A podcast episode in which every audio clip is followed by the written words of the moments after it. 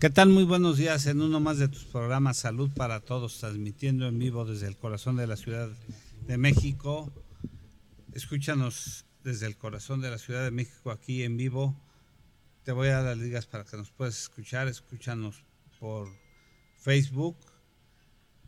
Eh, también escúchanos por YouTube en www.patreon.com diagonal salud para todos en Twitter arroba guion bajo salud para todos MX, el hashtag salud para todos en Twitter, en YouTube también, el teléfono en cabina 52 79 22 62. Les habla su amigo el doctor Roberto Canales, quien es médico internista y miembro de la Asociación Americana de Endocrinología Clínica. Les voy a presentar a los miembros del staff rápidamente. El doctor Gabriel Rojas Poceros, quien es ginecobstetra y se dedica a la medicina privada. Hola, ¿cómo están? Buenos días a todos. A la doctora María Eugenia Ramírez Aguilar, quien es médico internista y se dedica a la medicina rehabilitación. Hola, muy buenos días. A la doctora Gabriela Ramírez, quien es eh, ginecobstetra y se dedica también a la medicina privada. ¿Qué tal? Muy buenos días a todos. Al doctor Fernando Casillo Lira, quien es médico internista y se dedica a la medicina tradicional china. Hola, un gusto nuevamente con ustedes. Buen día a la alegría de este programa y que hoy es su cumpleaños y a quien se le dedica este programa, Enrique Sánchez Vera. Gracias, gracias mi querido doctor, gracias por el pastel, de veras que se ve exquisito. Muchas felicidades. Muchas gracias, veras, por todas las felicitaciones que me han estado llegando y se los agradezco a todos con todo el alma y con todo el corazón. Y con el gusto también de tener al R4 ya saliente, ya se va al servicio a la ciudad de Puebla. Cada día es más importante. A Sael Jiménez Bonola, ah, ya, que ya dijeron que es buen cirujano. Ahí está. Y bueno, que ya después no lo vamos a aguantar. y también a Verónica Castellanos del Laboratorio Corne Fertilidad. Saluda por favor, Vero. Eso, Con el gusto de tener, que ya había quedado de venir desde cuando, al doctor Iván Israel Sánchez Orduña, quien es ginecobstetra, especialista en, la reproducción humana, y bueno, que tiene la especialidad en biología de la reproducción humana en el Hospital Español de México egresado de la Universidad Nacional Autónoma de México, ginecólogo y obstetra certificado por el Consejo Mexicano de Ginecología y Obstetricia, la misma eh, especialidad de ginecología y obstetricia en el Hospital de la Mujer de la Secretaría de Salud de, la UNAM, médico cirujano de la Universidad Veracruzana y bueno, tiene bastantes distinciones. Quisiera nada más este, mencionar que se dedica actualmente en, el Hospital Español de México, tiene su consulta en la... Eh, ¿En qué torre? ¿Cuál de las dos torres? la, torre, nueva. ¿o la, torre de especialidades. la torre de especialidades. Y bueno, pues tiene cantidad de de cursos y actualizaciones y se dedica a la reproducción. Y, y, actualmente este sí, y si fue resumen. lo que pasa es que ya nos lo había mandado desde hace tiempo. Desde el año pasado pero por múltiples circunstancias no había podido estar con nosotros. Y el tema de hoy la, el manejo de la pareja infértil Doctor, Este, pues que nos dé una introducción. Que, sea que nos des una pequeña introducción sobre el tema para que la gente que nos esté escuchando pues tenga la oportunidad de escuchar algo sobre esta sobre este tema tan importante. ¿Cómo no? Pues muchísimas gracias en primera instancia a todos ustedes por la invitación que me están haciendo. Eh, muchas gracias por, por todo esto. Eh, bien, pues la infertilidad es un problema que últimamente ha ido adquiriendo mayor eh, importancia, mayor auge. Eh, definimos o vamos a entender infertilidad como aquellas parejas en las cuales no han podido o no logran tener un embarazo después de un periodo de un año en el cual eh, ellos tienen vida sexual de manera frecuente o digamos regular y obviamente sin el uso de algún método anticonceptivo. Esta definición como tal eh, es aplicable eh, para aquellas mujeres que son menores de 35 años, ya que después de esta edad el periodo de, estudio o con el cual vamos a justificar a partir de cuándo vamos a empezar a estudiarlas eh, disminuye. Lo bajamos a seis meses, es decir, mujeres arriba de 35 años, después de seis meses con esas características, ya podemos nosotros iniciar el estudio de ellas. Ahora, también hay otra situación muy especial. Esto estamos hablando de una mujer en la cual aparentemente no tiene alguna enfermedad, pero si ya por alguna razón, alguna visita con sus médicos le, le comentan, ¿sabes qué? Yo creo que tiene sospecha de endometriosis, o que ya le hicieron una cirugía de ovario, o que tiene alguna otra enfermedad que pudiera en un momento dado repercutir su estado general de salud. Ovario poliquístico. Como por ejemplo el ovario poliquístico se justifica. Ah, ay, ay, ay, el doctor, no, el doctor. Ah, el doctor ya nos va a hacer la Sí, que se quede en lugar de Azael. En, en, estos casos, por ejemplo, como, menciona el, doctor Enrique, eh, ya se puede justificar el estudio desde ese momento, ¿no? Ahora, también otra cosa muy importante, hay veces que llegan las, los pacientes o la mujer eh, junto con su pareja, llegan preguntando, bueno, yo quisiera saber cómo estoy. O sea, ¿me puedo embarazar? ¿No me puedo embarazar? Eh, o simplemente tienen la inquietud de que en la familia a lo mejor alguien tuvo por ahí un problema de infertilidad. Entonces, a pesar de que estas personas no nos están dando un antecedente o nos están diciendo, me enfermé de esto, me diagnosticaron tal, si ellas tienen el deseo de saber cómo se encuentran y si se pueden embarazar o no, también se puede iniciar el estudio ahí, con, con, cosas, digamos, un tanto generales. Empezamos con lo más común que pueden tener estas personas, ¿no? Hay una pregunta de una paciente que dice que tiene endometriosis ¿Sí? y quiere embarazarse y ya le dijeron que no, pero dice que no le han hecho estudios. ¿Qué le puede decir? Sí, la endometriosis siempre ha sido un un coco para, para todos, no nada más para el ginecobstetra o para el médico que, que lo esté estudiando. Todos sufrimos con endometriosis. La endometriosis se divide en diversos grados y va a depender del grado que tenga esta, en este caso ella, va a depender eh, la severidad de este problema para ver qué tipo de tratamiento se le puede ofrecer. Pero sí se les puede ofrecer tratamientos. Ya en la actualidad, no nada más la endometriosis, cualquier tipo de problema sí se puede hacer algo por ellos. Entonces, sí requeriría de una evaluación para poder primero saber en qué etapa está, cuál es la severidad y a partir de ello qué tratamiento se le puede ofrecer. O sea, que sí hay cura. Sí, bueno, la endometriosis como tal no es que la vayamos a curar, es una enfermedad que de ahí viene mucho el coco, ¿no? A veces se le trata, pero tiende a veces a, recurrir, a volver a presentarse, a pesar de que ya se, se, eliminan en un momento dado las lesiones, sí pueden regresar y pueden volver a tener los problemas. Lo que sí hay que mencionar es que la, la infertilidad eh, no nada más es eh, exclusiva de la mujer, sino que puede ser del hombre también, o puede ser de ambos. Claro, sí, la infertilidad es un problema en el cual muchas veces, de hecho, no es tan raro encontrarlo. Eh, en, los, las consultas nos llegan la mujer nada más. ¿Sabe qué, doctor? Es que tengo un problema para embarazarme, ¿no? Y no llega el esposo. Entonces, la infertilidad realmente tiene un papel de ambos.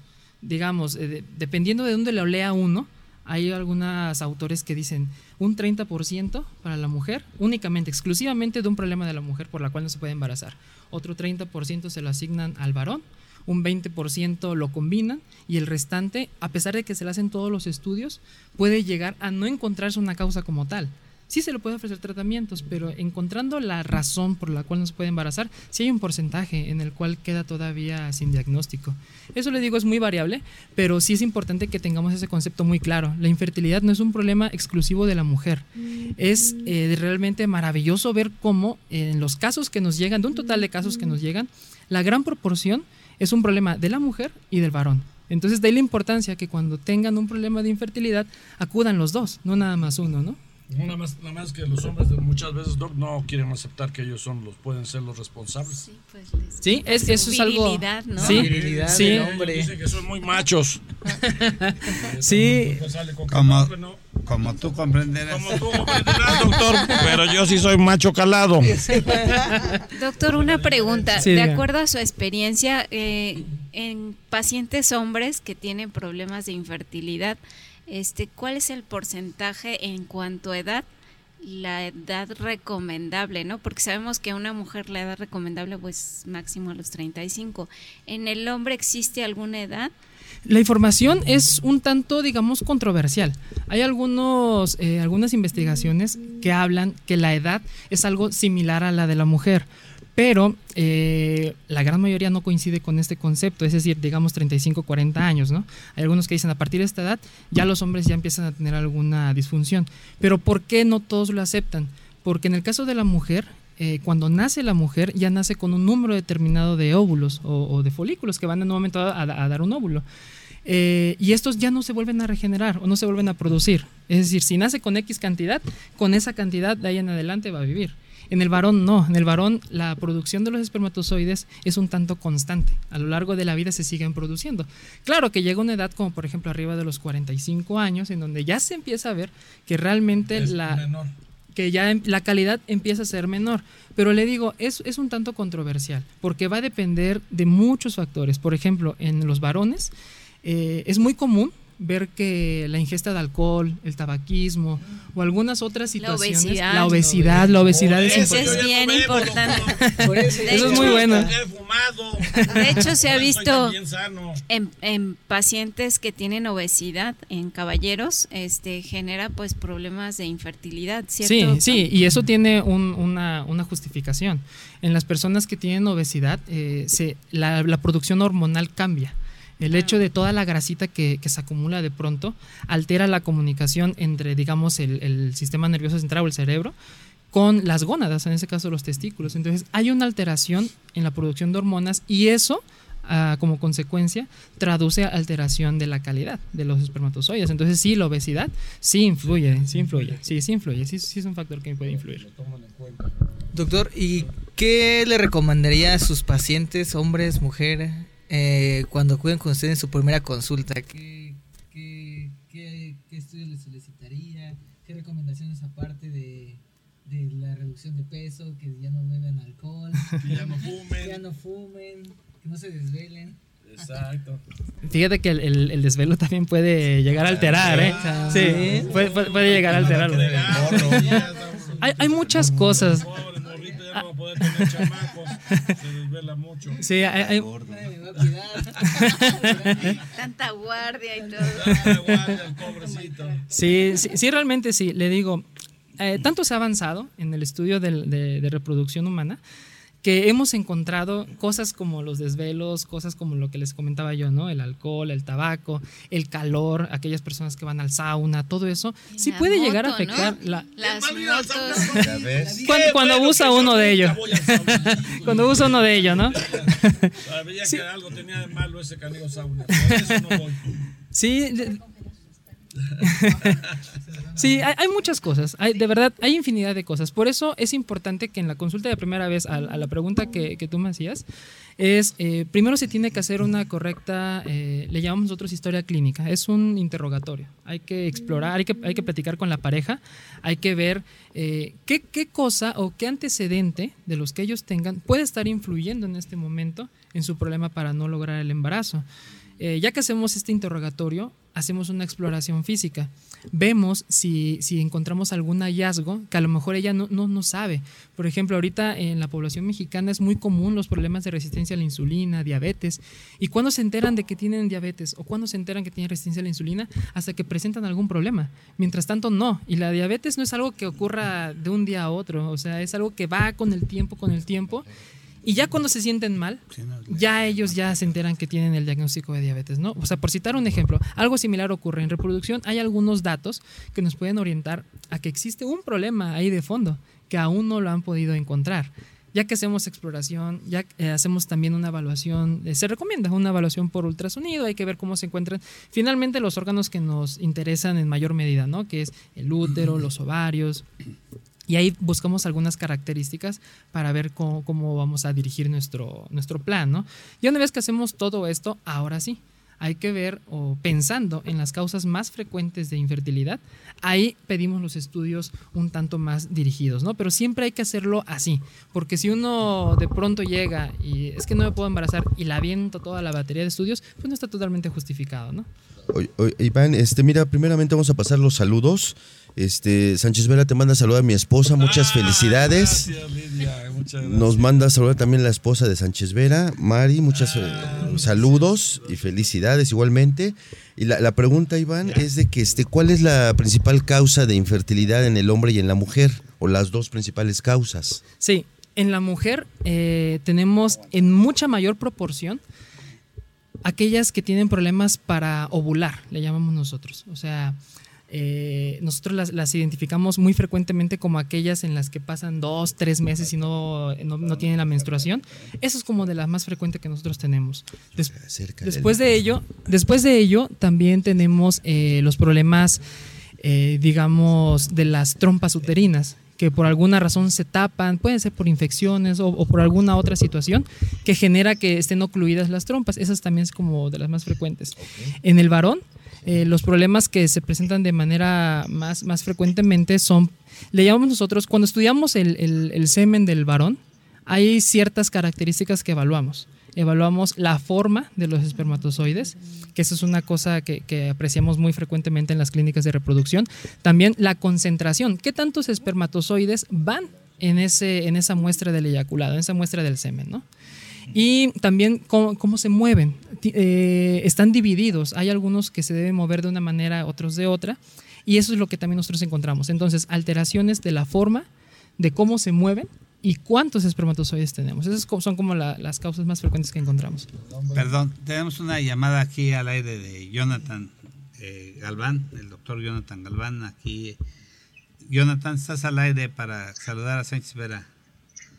¿Qué tal, maestro y amigo doctor Roberto Canales? Es un gusto de a todos mis amigos de, ahí del programa. Hoy me da mucho gusto estar saludando a mi gran amigo Enrique Sánchez Vera. Sánchez Vera, felicidades, feliz cumpleaños, amigo. Gracias, mi querido Jonathan. Eh, saludos hasta allá, hasta Aguascalientes. Mm, donde, ¿Cómo, te la están pasando? Me lo están festejando. Me lo están festejando, sensacional. Lástima que no estés aquí para que pruebes el pastel, mi querido Jonathan. la malteada de fresa. La malteada y este y los bocadillos que nos trajeron también. No, estamos de lujo, mi querido Jonathan. Muchas gracias. Amigo, pues es un gusto de saludarte, un abrazo. La verdad es que me gustaría mucho estar ahí contigo, con ustedes. Pero bueno, ya pronto se podrá que les dé una visitadita por ahí. Y pues este excelente programa, los invitados del día de hoy. Y pues bueno, a los amigos que están siempre, Maru, Gabriel, Fernando un gran abrazo, mucho gusto de saludarlos otra vez y pues amigo, pásatela excelente, que te festejen mucho y diviértete. Muchas gracias, Miguel Jonathan, saludos hasta allá, hasta Aguascalientes y la verdad un gran aprecio que siento por ti y todo el equipo por ti también, que siempre te extrañamos aquí en el programa. Gracias amigo, un abrazo y doctor Roberto, maestro, muchas gracias por enlazar la llamada, que sigan los éxitos, les mando un gran abrazo. Sale John. Nos vemos. Gracias. Otra, otra, cosa que quisiera que definieras, doctor, si es posible. Se habla mucho de, infertilidad primaria y secundaria. ¿Cuáles, cuáles son las diferencias? Pregunta de examen. Hasta nos pones nerviosos, este. Roberto. sí, la infertilidad primaria y secundaria hace alusión a si ya tuvo o no tuvo hijos previamente, ¿no? Puede, esta infertilidad se puede presentar en mujeres en las que nunca han tenido hijos, en las que de pronto dicen, bueno, yo voy a planear mi embarazo, quiero tener un hijo, y pasa un año, dos años, tres años y no logran el embarazo. Esa sería una infertilidad primaria. La infertilidad secundaria también puede ocurrir en aquellas mujeres que tienen uno, dos, tres hijos y de pronto ya no pueden tener. Eso también se puede presentar. Entonces, en esos casos se encasilla la, infertilidad secundaria. Es, es, sí ayuda en un momento dado poder eh, diferenciarlos porque también las causas de cada una de ellas son distintas. No, es lo mismo una causa que te origine una infertilidad primaria a una que te va a dar una infertilidad secundaria. No quiere decir que no se puedan cruzar, simplemente que por estadística uno va sospechando y va dirigiendo ya su estudio, ¿no? Me llega esta, esta persona que ya tuvo dos hijos, ah, bueno, yo ya empiezo a, a imaginar cuáles son las posibles causas y sobre ello los estudios que yo le voy a pedir. Doctor, una pregunta más. Este, se aconseja de, de antioxidantes, perdón, para el hombre de hecho, ¿qué tan recomendable se supone que para la calidad espermática, la motilidad, ¿Qué tan recomendable es este tipo de tratamiento, doctor? Sí, claro, los antioxidantes es algo que, ha estado adquiriendo bastante auge, ¿no? Últimamente. Eh, sí se recomienda bajo las circunstancias que realmente lo ameritan. Es decir, darle antioxidantes, eh, estoy pensando yo en, una parte específica o, o, el sitio de acción específico en el espermatozoide. Pero si yo le hago un análisis seminal a un varón y los datos que me está arrojando no van a ir como por esa parte de, los antioxidantes, darlo realmente no me va a mejorar tanto lo que yo esperaría, ¿no? Y si hay casos muy puntuales en los que sí, evidentemente yo le doy los antioxidantes. Sí los estudios han demostrado eficacia en, en, este tipo de tratamientos, pero repito, todo está eh, justificado, tiene que ser justificado de antioxidantes, si no, pues realmente no, no se encuentra mucho. Bueno, aquí la situación del el problema de la infertilidad, algunos lo llaman esterilidad, ¿verdad? Creo que podríamos decir que es parte del, mismo concepto, pero yo quisiera hacer notar que desafortunadamente cada, cada tiempo se está incrementando más la, infertilidad. Según decreta la Organización Mundial de la Salud, más de 80 millones de parejas en el mundo marcado en el 2017, ¿no? estaban presentando este caso, pero sobre todo algo que quiero definir aquí muy importante. Generalmente estamos acostumbrados a ver la infertilidad de una manera muy desagradable en la dama y lo que menos pensamos siempre es en el varón. Entonces, hoy en día se sabe, hablaste de porcentajes, doctor Iván, pero hoy en día se sabe que primordialmente la causa más marcada de la infertilidad se está dando más en el hombre. Están incrementándose de una manera tan extraorbitante que se ha, habido trabajos, ha habido estudios que los fertilizantes, sobre todo en Europa, los fertilizantes y en, el Oriente, eh, los fertilizantes están generando mucha, mucho problema de, de, infertilidad en el varón. Más del 50% de los casos estudiados se ha relacionado ese tipo de infertilidad. Claro, habíamos hablado anteriormente, se habían mencionado diferentes causas, pero no quería pasar de desapercibido también este aspecto. Pero también la inteligencia de esto es lo siguiente. Siempre pensamos en cuestiones, Iván, eh, problemas del cuello como los pólipos o los miomas, o pensamos trastornos de tipo estructural, de, tipo eh, congénito, ¿no? En este caso, alteraciones en la, en la, en la estructura de la matriz, matriz pequeña o, tabicada, etcétera. O pensamos en cuestiones hormonales que se habían mencionado hace un momento, pero lo que menos se piensa es en el varón. Entonces, aquí yo creo que el interrogante es muy importante, existe mucha conmorbilidad y desafortunadamente nunca pensamos en la conmorbilidad. ¿Qué significa conmorbilidad? Enfermedades asociadas a este tipo de problemas. Siempre que veamos un paciente que tiene antecedentes de enfermedades previas, siempre hay que pensar que están y pueden estar relacionadas a una infertilidad.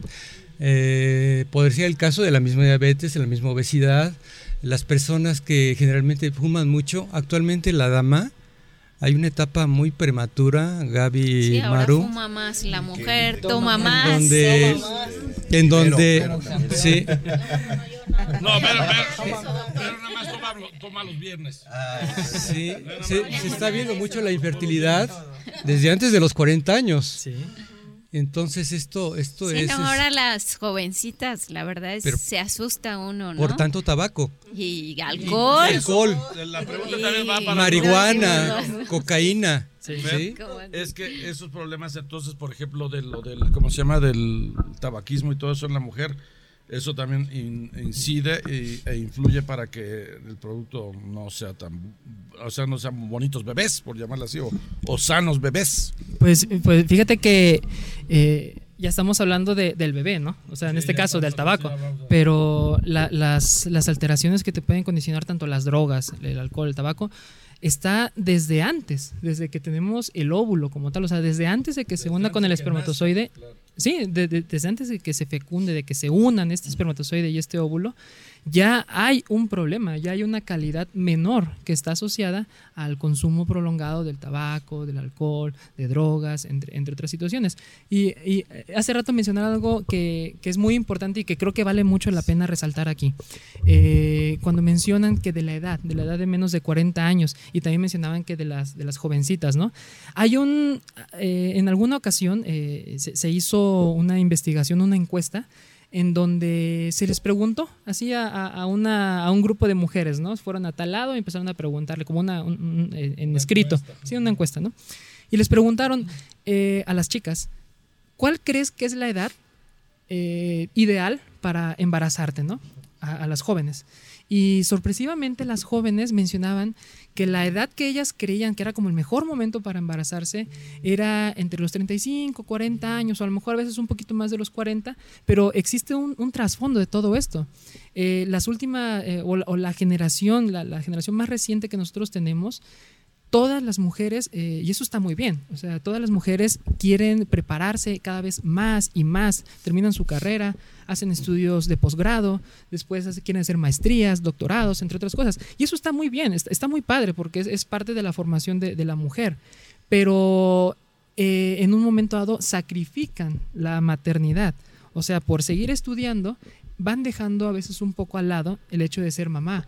Y las mujeres, o esta encuesta que arrojó que entre el 35 y 40 años era la edad ideal, realmente es cuando empiezan los problemas, a partir de los 35 años. Entonces nos vamos a enfrentar a una, a, una mayor cantidad de, población que tenga problemas de infertilidad debido a esto. Esa es la tendencia. Realmente por eso se observa que cada vez hay más y más casos de infertilidad, pero es por, por esto mismo, el, mismo entorno que la mujer en un momento dado tiene, ¿no? Obviamente si se llegan a embarazar, pues ya también entran en el factor de riesgo de embarazo pues, por, por, la edad y con más comorbilidades. Me tiene sorprendida, Enrique.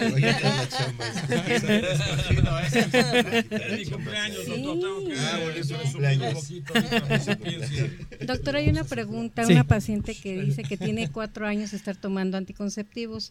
Si tiene miedo de que no se vaya a embarazar o que vaya a ser estéril.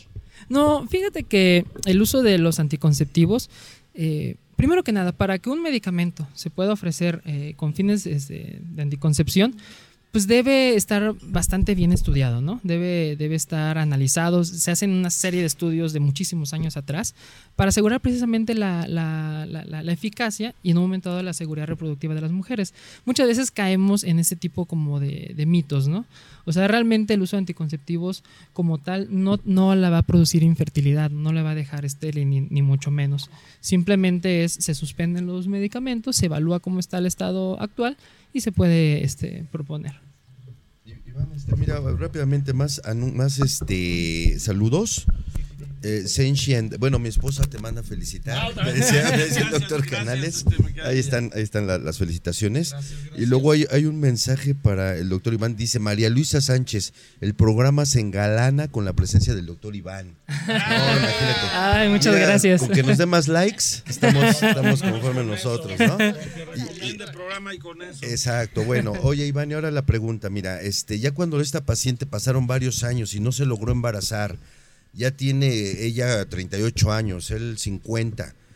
Pasamos ya a ciertos medicamentos, ¿no? A cierto tratamiento que ya pues son tratamientos más subespecializados. ¿Nos puedes comentar acerca de estos tratamientos ya subespecializados y que nuestro público lo entienda? Por favor, Iván. Claro, en reproducción asistida nosotros eh, tenemos eh, diversos tipos de, de, terapias, ¿no? Nosotros le llamamos de baja complejidad o de alta complejidad. La baja complejidad eh, hace alusión a, por ejemplo, inseminaciones o nosotros de una manera dada programar en qué momento debe tener relaciones sexuales para buscar eh, precisamente el embarazo, ¿no?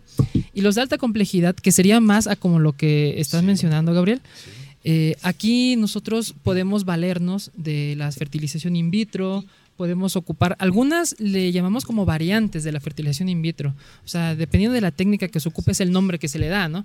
Pero en la actualidad se puede manipular estos, estos espermatozoides y estos óvulos y lo que hacemos es inyectarlo directamente, ¿no? Inyectamos el espermatozoide dentro del óvulo y de ahí se puede formar el, embrión, ¿no? Entonces, eh, ¿cómo decidir cuál voy a ofrecerle a mi, a mi pareja en particular? Eh, regreso a lo mismo es individualizado. No podemos nosotros decirle a todas las que tienen menos de 38 años les voy a hacer esto y a todas las que tienen más de 38 les voy a hacer el otro, ¿no? Ahora, la tecnología eh, ha avanzado mucho en reproducción asistida y nosotros tenemos en la actualidad la posibilidad de, ante un caso en el cual yo sospecho que pudiera tener riesgo de que este bebé eh, curse con alguna malformación, ya sea cromosómica, estructural, entre otras, yo antes de poder hacer la transferencia de este embrión, yo puedo analizarlo genéticamente, puedo saber eh, cromosómicamente cómo se encuentra y poder transferir embriones eh, considerados como sanos, ¿no? En un momento dado. Entonces, muchas gracias. Hay, muchas cosas que se pueden ofrecer realmente ahorita en reproducción y no podría yo decir a todas esto o a todas el otro, es, es individualizado siempre, ¿no? Doctor, una pregunta. Eh, ¿Qué influencia tienen las enfermedades de transmisión sexual en la cuestión de la infertilidad? En casos de donde ya los tanto hombres como mujeres empiezan su vida sexual siendo adolescentes prácticamente, entonces al, al pasar de los años han tenido una, dos, tres, cuatro, no sé, diferentes parejas sexuales. ¿Qué influencia tienen esas infecciones de transmisión sexual al, al momento de desear tener un embarazo? Fíjate, Vero, que sí, sí puede haber una repercusión, o sea, sí está descrito. Por ejemplo, en el caso de las mujeres, hay algunas infecciones como por ejemplo clamidia, las cuales son muy frecuentes, son más frecuentes de lo que uno podría pensar. Entonces, esas infecciones de clamidia pueden llegar incluso hasta alterar las trompas. Y en una mujer que aparentemente no ha tenido ningún problema, de pronto llega, es que no me puedo embarazar, no me puedo embarazar. Le hacemos un estudio para valorar si las trompas están permeables, o sea, están destapadas o si están tapadas y nos encontramos con la sorpresa de que están tapadas, ¿no? Y ya investigando, uno encuentra, no, es que yo tengo, por ejemplo, como lo que usted me está mencionando, ¿no? Cuatro o cinco parejas, se le puede hacer un cultivo y, ahí se puede nosotros en un momento dado diagnosticarlo y, y, atribuirlo. Bueno, esto puede ser secundario a la infección. Y en el varón es lo mismo, ¿eh? En el varón igual, las infecciones cambian todo el entorno del, testículo. Eh, hay una serie de, procesos inflamatorios que condicionan alteraciones de la producción de los espermatozoides, en lo que les mencionaba, en la forma, en cómo se mueven y en cuántos espermatozoides hay. O sea, sí, hay, sí puede haber una repercusión. además, la resistencia actualmente que existe a los antibióticos también, ya ese es, un problema, ¿no? Sí, también esa es otra, es algo que, que todos los médicos peleamos, ¿no? No den antibióticos a todo, o sea, no todas las infecciones se deben tratar con antibióticos. Nosotros mismos estamos propiciando a que en un futuro nos estemos dando de, de, de, cocos, ¿no? Porque no vamos a poder ya tratarlos con los medicamentos que le corresponderían. Pero sí, hay muchas cosas, hay muchas cosas. ¿Qué enfermedades en la infancia usted pensaría, doctor, que podrían afectar en la fertilidad? ¿Alguna enfermedad, no sé, las paperas? O alguna enfermedad que usted piense, ay, es que de chiquito me dio paperas, me dijo mamá que estaba así, ¿no? Fíjate que en, el caso de los varones, la, la, situación esta de, de, las llamadas paperas, eh, pueden condicionar ciertos daños a nivel del testículo que pueden prolongarse. Sí es importante. De hecho, en, la parte de la investigación, del, interrogatorio que se le hace a las parejas, es eso. ¿Has tenido enfermedades de niño? ¿Cuáles? No, pues esta y esta. Ah, ok. Puede relacionarse y puede que no. Pero es, esto te puede traducir en, lo que te comentaba, le llamamos otros orquitis, unas orquitis que se, se, forman de manera crónica, o sea, a lo largo del tiempo perduran. Y sí, sí, sí va a haber una repercusión. Sí, e, e, es, es, el proceso inflamatorio que se da a nivel de los testículos, ¿no? Entonces... Orquitis. Orquitis, sí, exacto. Eh, de hecho, eh, ¿por qué? O sea, ¿por, ¿por, qué una inflamación te puede dar alteraciones de, de, la producción espermática? Crónica. bueno, pero ya es de otro tipo. Esa es otra cosa, doctor. Muy bien, ahí ya quedó muy aclarado ahí. Adelante, sí, Iván, este, prácticamente, si estamos hablando del concepto de enfermedades de transmisión sexual, es un gran arsenal de enfermedades de transmisión sexual. Mm, podemos pensar no nada más en, en la... En, eh, bueno, podemos pensar también en la gonorrea, ¿verdad? Claro. Que antemano parece que ya se erradicó, pero desafortunadamente, hablando del concepto del mal uso y abuso de antibióticos, hoy en día la gonorrea está siendo. Sí, sí, sí. Y los antibióticos que comúnmente utilizamos para esta enfermedad. usando tanto. Sí, sí, sí. Ya no duele tanto. Ya no duele tanto. pues no sé, no sé. no sé, no sé. No sé. De verdad, lo que no Pero, ha eso, tú no te puedes sí, sí. Y sobre, Sí, no, y, no, y sobre todo también la, la, hay que tener muy en consideración todo lo que es el tracto geniturinario, ¿verdad? A veces estamos acostumbrados nada más a dirigirnos a los órganos reproductores como tal, pero es tracto, es tracto autogeniturinario, pues es una epidemitis crónica. Claro. ¿Qué significa? Es una infección localizada en la región donde están acumulados todo lo que la, la, la producción que se va haciendo del esperma, ¿verdad?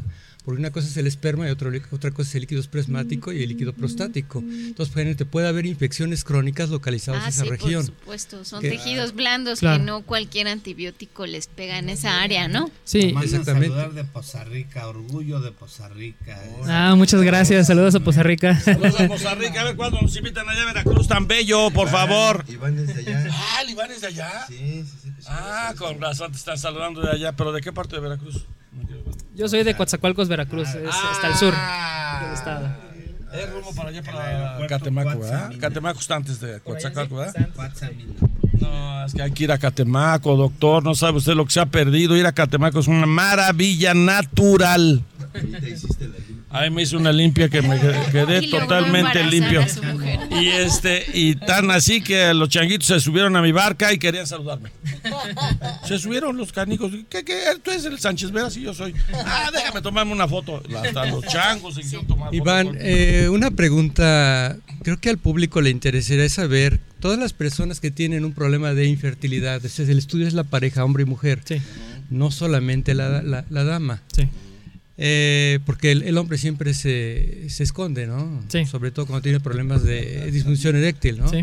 Y lo que menos te va a decir es que tiene problemas. Claro. Existe todavía mucho el, el, machismo, ¿no? Y la prepotencia en el hombre. Pero voy a esto. Siempre el estudio es en la, en la pareja, pero más adelante, cuando, cuando tú ya encontraste la causa, porque en ocasiones hay causas idiopáticas que a pesar de que existe todos ¿Qué es los eso de idiopática es precisamente a pesar de que existe todos los estudios no hay causa aparentemente que esté provocando la, infertilidad, que es otro tipo de clasificación. Que ahí, eh, bueno, yo les podría decir al respecto otro, otro, un verdadero cultural, pero ahorita no, no cabe más adelante. Entonces, este, ¿qué, ¿qué porcentaje de éxito podríamos decir aquellas parejas que son infértiles podríamos tener con los tratamientos actuales? Que se le están ofreciendo. Sí, claro. Sí, sí. Eh, fíjate que para hablar nosotros de éxito, no podemos valernos en decir eh, la inseminación tiene un éxito de tanto o la fertilización in vitro tiene un éxito de tanto.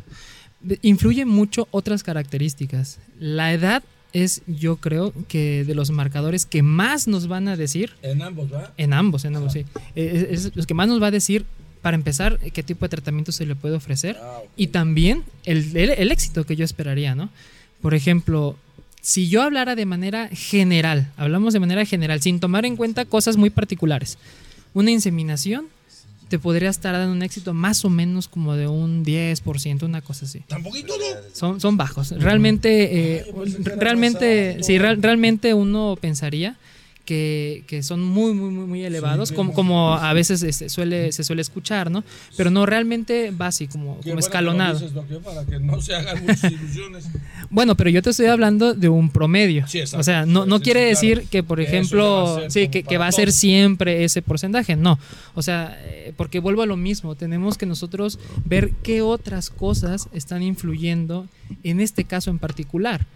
Eh, como le puede ir mucho mejor a esta mujer, como puede ser que sea menos, ¿no? El, porcentaje. Y así conforme van avanzando las técnicas eh, en, cuanto a su complejidad, de igual manera el porcentaje puede ir aumentando. Pero si yo te dijera, no, con esta técnica yo te eh, vas a tener un alto porcentaje, un muy alto porcentaje, también yo creo que, que, no estaría del todo correcto, ¿no? O sea, siempre hay que individualizarlo. No hay que, no hay que engañar a la gente. No, otra cosa, ¿no? Ni hacerla que se haga eh, sí, porque actualmente existen muchos programas por ahí, se dicen y se habla, ¿no? De, inseminación asistida, ¿no? Ya sea en vivo directamente lo que tú mencionaste in vitro. Y hablan de porcentajes muy elevados. Por eso quisiera entenderlo de esa manera. hablarlo, hablarlo con la verdad, ¿verdad? Que no se convierta en otra cosa. ¿Y, qué porcentaje de, de, éxito tienen los pacientes que ya se les hizo oclusión tubárica bilateral o en los hombres también que ya de pronto pues se les hizo una cirugía? para no, Sí. Okay. Ah, que ya se les hizo una ligadura. Sí, qué porcentaje, ajá, qué porcentaje de éxito en un paciente, por ejemplo, tanto hombre como mujer que deciden tener previamente una cirugía y después conocen a otra persona y desean un embarazo. Y vuelven a Ajá, ¿qué porcentaje hay de éxito en este tipo de pacientes, doctor? Fíjate que eh, estos casos sí son algo frecuentes, ¿eh? eh ah, que, que, se presenten. Se arrepienten Exactamente. Y, principalmente es eso. Es que se, se hacen sus cirugías de oclusión, tanto tubaria como, como en el caso del varón, ajá, como la vasectomía. Eh, y de repente pasa eso, cambian, cambian de pareja y dicen, bueno, ahora me quiero embarazar. Aquí hay dos estrategias que nosotros podemos utilizar. La primera sería eh, recanalización, de tanto de las trompas como en la, en la sección que se, que se, corta del conducto en el caso del varón. Se puede hacer una recanalización y, y, lo, y los resultados son buenos. Dice Gabriel que es dolorosa. ah, bueno, ahí sí no sé. ya lo sabe el canijo Gabriel. Sí, entonces los resultados son buenos eh, cuando se hace la recanalización. Y hay algunos que, por ejemplo, en un momento dado mencionan, no es que recanalizar a una mujer eh, no es conveniente porque de pronto se puede incrementar la frecuencia de algo que se llama embarazo ectópico, que es cuando se implanta el, el, embrioncito fuera de la cavidad, que puede ser, por ejemplo, la trompa. Pero realmente, cuando se analiza bien, con información, con evidencia científica, las tasas no, no, se observan que realmente estén incrementadas o que, o que sea un factor de riesgo como tal. Claro, siempre y cuando se haga con algo que se llama microcirugía, que es, eh, bueno, esa es una técnica bastante especial que te permite ver los tejidos con una magnificación increíble. O sea, ves perfectamente bien, con la sutura, con el calibre que tiene que ser. O sea, una cirugía bien hecha no tendría por qué incrementarte el riesgo de alguna otra cosa, ¿no? Iván, este, mira, desafortunadamente ya se nos acabó el programa, rapidísimo pasó la hora. Entonces, lo primero que hacemos, los invitamos en la siguiente semana a que estén con nosotros. Estará la doctora Vanessa Pichardo de la República Dominicana, tema enfermedades de transmisión sexual. Ya saben, síganos en nuestras ligas, salud para todos, todas con mayúscula, en YouTube. Y como última pregunta, Iván, este, ¿nos puedes decir dónde te contacta la gente? Tus redes, dónde está tu consultorio, dónde pueden acudir a consulta contigo. ahora sales al pan. ahora salgo al pan. las muchachas son bien inquietas. Ya tienes fans, Iván. Conocíamos esos vicios. Ah, nos vamos a seguir todavía. Ah, ah Es por el, su regalo de cumpleaños. Sí, gracias. Es mi pilón. Pero adelante, doctor. Muy bien. A lo que me preguntaban, eh, si tienen algún problema de, reproducción que no se puedan embarazar, con mucho gusto podemos eh, ayudarles en la clínica de reproducción asistida ISPAREP, que se encuentra en las instalaciones del Hospital Español de México. Ahí con total seguridad pueden llegar. Eh, se puede marcar a los teléfonos de la clínica que aparecen en la página de internet. Es ISPAREP, H-I-S-P-A-R-E-P, ISPAREP. Exacto. ahí, podemos, ahí, se puede marcar, se puede agendar una cita y nosotros con mucho gusto podemos eh, evaluarlos, ¿no? Sí, sin problema. Ahí te encuentras, te encuentras todos los días. Ahí, estoy yo de lunes a, viernes, de, de 8 de la mañana a 6 de la tarde. Y los sábados también estamos de 8 de la mañana a 12 del día, por, aquella cuestión que de pronto el trabajo, lo que sea, no pueden ir de lunes a viernes. Igualito. Tengo un super anuncio que hacerles a todos. Que próximamente en Spotify van a estar todos los podcasts por si quieren ir escuchándolos en el coche, antes de dormir, en el gym. todos los podcasts los pueden escuchar próximamente por Spotify de Salud para Todos del programa. Excelente. Muy bueno, yo, otra pregunta, Iván, dice una paciente, este, yo no menstruo desde hace 10 años, soy una mujer de 30 años. Y la segunda pregunta dice, este, tengo 37 años, ¿todavía me puedo embarazar? Son dos preguntas, por favor, Iván. Ok, eh, a la primera pregunta que menciona que ya tiene largo tiempo sin menstruar, si recuerdan ustedes, yo les dije, ¿no? Esa es la principal causa en la mujer de por qué no se embarazan. ¿Y por qué no menstrua? Hay infinidad, hay un abanico de, de, causas que pudieran originarlo, ¿no? Desde el mismo peso, que es algo muy común en las mujeres que no menstruan, las revisas, eh, sí, cuestiones de, por ejemplo, anemia cuando son muy severas en un momento dado, eh, la desnutrición, claro está, y, y, por el contrario, yo estoy pensando en una mujer que de pronto tiene sobrepeso u, u obesidad, que, es, que, sería, que sería como más factible que estuviera condicionando la, la ausencia de la menstruación. Y por el contrario, aquellas mujeres que realizan actividad física de manera muy extenuante, que son atletas de alto rendimiento, también pueden cursar con ah, problemas.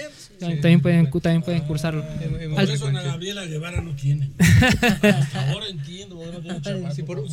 y van ahí aclarando esto, las eh, personas de alto rendimiento. Hay una modificación del comportamiento hormonal, creo entender, ¿verdad, Iván? Claro, es, es, esa es la, ¿Cómo, causa. ¿Cómo podrías expresarlo, ese, ese comportamiento hormonal? Sí, nosotros, nosotros debemos tener siempre una regulación. Eh, hay una comunicación directa entre lo que es el, el, le llamamos nosotros hipotálamo, la hipófisis y los ovarios hay una liberación de unas hormonas que le llamamos gonadotropinas, que son las que van a ayudarnos a producir los óvulos. Entonces, en las atletas de alto rendimiento, como en las pacientes que, que, que tienen obesidad, hay una serie de mecanismos específicos que alteran esa liberación de estas hormonas, ¿no? Ahora, otra cosa también importante, la función tiroidea, la función de la tiroides, eso también puede repercutir en si va a ovular o no. Y hay otras cosas más, prolactina, enfermedades, a lo mejor si ya tiene alteraciones de, la diabetes, etcétera, también pudiera en un momento dado llegar a, influir, ¿no? No le respondiste a nuestra amiga que si se puede embarazar después de los 37 años. 37 años. Sí, eh, se, tiene que hacer el estudio. Tenemos que nosotros eh, indagar y ver qué otra cosa aparte de los 37 años eh, está presentando. ¿No? Porque si me dice, tengo 37 años, ¿me puedo embarazar? Pues yo diría, bueno, de que te puedes embarazar, te puedes embarazar. Claro. Pero hay que ver eh, eh, si, si, hay alguna otra cosa. Una, una pregunta, ¿en qué etapa de un ciclo convencional, normal, eh, ciclo sexual, la dama tiene el potencial mayor de poder quedar embarazada? ¿En qué etapa? Ok, nosotros por, digamos, de manera general, o lo, o lo esperado, lo normal, es que el ciclo eh, eh, a la mitad, que es más o menos por ahí del día 14, más o menos, que es donde se produce la ovulación, es la etapa en la que tiene la mayor capacidad para embarazarse. ¿Por qué? Porque es cuando se libera el óvulo que ya se formó dentro del ovario, se libera y ya puede estar en contacto con los espermatozoides. Eh, más o menos en un día 14. ¿Y, ¿Y, cómo sabemos que es el día 14? Bueno, porque cuando empieza la menstruación, ese es el día 1. Y a partir de ahí nada más le cuenta 1, 2, 3, 4 y más o menos por ahí. Día 14. Bueno, otro pequeño anuncio otra vez. Este, a todos nuestros amigos que quieran este, patrocinar el programa, todos los laboratorios, alguien que quiera anunciarse con nosotros, con mucho gusto, a través de la página pueden contactar con nuestra productora, Zaira, para ponernos de acuerdo. y claro que aquí, claro que aquí con Jesús también, y claro que aquí los anunciaremos, ¿eh? Muy bien, Zaira, ¿ok? Muy bien. Perfecto. Este, no te metas con Ana Gabriela, que ahora quiere ser gobernadora, ¿eh? Doctor, estoy en todo, doctor. y sé por dónde va además, pero bueno, ya no me meto en cosas. Perfecto, muy bien. Pues muchísimas preguntas de público. el urgenciólogo Marco dice, ah, sí. doctora Maru Ramírez, felicidades, tú siempre modalidad de guapa. ¡Órale, Marco! Marco, a ver qué día viene el urgenciólogo. De, ¿Sí quiere venir? Está muy ocupado.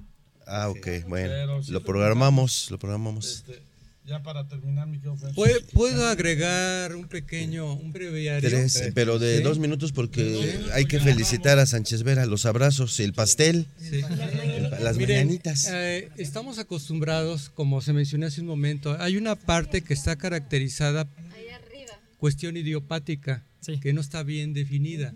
¿sí? Sabemos que cuando hay un estudio de infertilidad, generalmente un tercio de, la, de, los, de los pacientes que se someten a ese tipo de, de, tratamiento, desafortunadamente no pueden quedar eh, eh, embarazados. Es un tercio es muy alto. Entonces entran dentro del aspecto de los idiopáticos y de origen o causa desconocida. Nosotros en la especialidad de medicina tradicional china manejamos mucho el concepto de la infertilidad. Lo vemos desde otro punto de vista. Claro está que todo lo que se mencionó hace un momento hay que considerarlo, que no haya cambios estructurales, porque lo estructural ya es un cambio importante que va a alterar el dinamismo de un embarazo. Pero generalmente nosotros hablamos de un funcionalismo de una totalidad. ¿Qué significa? Que involucramos a todos los órganos y a todas las vísceras. Pero fundamentalmente para nosotros hay dos órganos, que es el vaso y el riñón. Y podemos eh, eh, interferir también al hígado. Pero aquí, ¿qué es esto? Nosotros hablamos de esencias fundamentales para el buen funcionamiento de órganos, vísceras y tejidos a distancia, que es un tema muy amplio y muy largo, que decir que es una esencia. Entonces, a ver, generalmente en medicina china manejamos de un canal que es canal Renmike, que es la parte intermedia del cuerpo que está conectada a los órganos reproductores. En medicina china los órganos reproductores, al igual que el cerebro, se ven como secundarios. ¿Qué significa esto? Que tus órganos y tus vísceras, mientras se mantengan en buena función eh, o en totalidad, lo demás va a funcionar de forma propia y adecuada. Entonces, ¿qué pasa? Cuando, por ejemplo, hablamos de aborto habitual, el aborto habitual en la medicina china lo ve como falta de consolidación de la esencia renal. ¿Qué significa esto? Capacidad de captación, capacidad centrípeta de que la energía caiga y, y se salga el producto. Son muchas causas. Pero lo que quiero decir es lo siguiente, en medicina china está comprobado científicamente, hay múltiples estudios, entonces al paciente se le somete a un ciclo de, a tres ciclos o a seis ciclos, pero puede ser simultáneo al estudio de la infertilidad en vivo, in vitro, pero también puede ser, puede ser simultáneo a un padecimiento crónico degenerativo. Entonces, ese era un bebé cultural que no dejen de, en saco roto, que la medicina china, pero en profesionales, funciona muy bien para la infertilidad también. Perfecto, tenemos 10 segundos para que partas el pastel. Gracias, gracias. Este, gracias, gracias. Pues muchas felicidades, ahí van las mañanitas. Gracias. Eh, ¿Qué haces? ¿Qué está haciendo? ¿Qué está haciendo? A ver, eso, ahí va la foto. Ahí está la foto. Eso. Ahí va la foto. creo, que lo, creo que lo batiste, fíjate. Gaby era la experta en partir pasteles. Este, si quieres que lo parta Gaby. Gaby, si quieres pártelo, porque mira lo que hizo Sánchez Vera. ¿Ahí salimos todos? Sí, sí salen todos. Una, dos. Pero con el teléfono bueno. Ahí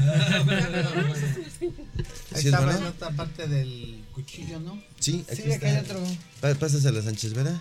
No, más bien a Gaby, más bien a Gaby. No, el que parta. Oye, pero mejor primero los bocadillos y luego esto de postre. Sí, ¿no? Primero los bocadillos y ya. Se acabó. Gracias. Gracias amigos, un saludo para todos. Ya nos vamos, ya ni, nos despedimos, pero ya nos vamos y los escuchamos la próxima semana. Gracias por todo. Gracias al doctor Iván que estuvo aquí con nosotros. y a todos nuestros compañeros, saludos. Son paleros de Otra vez tus datos, este. Sí, eh, les recuerdo cualquier cosa, cualquier aclaración, duda que tengan, nos podemos ver en el Hospital Español, en la Clínica de Reproducción Asistida ISPARREP. Ahí con gusto estamos. Perfecto. Gracias. Prometo portarme bien para que me toque café para la otra. gracias, doctor. Gracias a todos y nos escuchamos la próxima semana. Y gracias por todas las felicitaciones. Y nos vemos, amigos de Salud para Todos. Gracias.